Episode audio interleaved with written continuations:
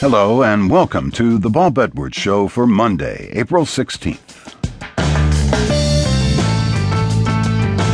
Blaine Harden is my guest today. He's a former correspondent for the New York Times and Washington Post who now reports for public television's Frontline program. Harden also writes books.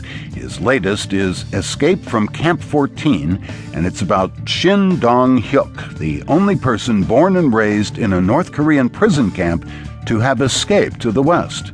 It's a fascinating account of a backward, isolated country under strict authoritarian communist rule, but the book is also about a young man trying to deal with normal human emotions we all take for granted after growing up in an environment where nurturing was absent and feelings not permitted.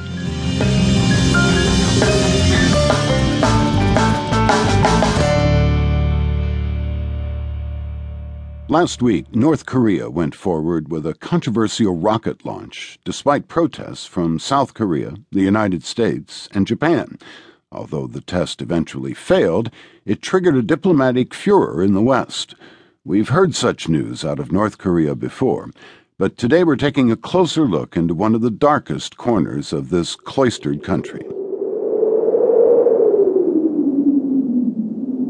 The story of the camps is important because they've existed for, for 50 years, about 12 times longer than the, the Nazi death camps and about twice as long as the Soviet Gulag.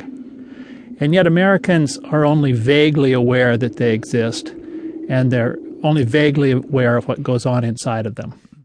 Blaine Harden is a journalist and author whose latest book is Escape from Camp 14 One Man's Remarkable Odyssey from North Korea to Freedom in the West to write this book, I had to get the trust and cooperation of its hero, Shin Dong Hyuk. He is the uh, only person born in a North Korean labor camp uh, to escape to the West. He came out in 2005 and he uh, arrived in South Korea in 2006. And he told his story there once he got to South Korea, but no one paid much attention.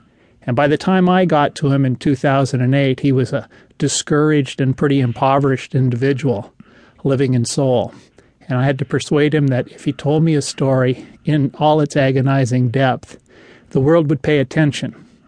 It took about three years for him to basically tell me the whole story and to dig deeper and deeper into his past. But finally, he did it. The book begins with Shin's earliest memory. His earliest memory, shockingly, is of going to a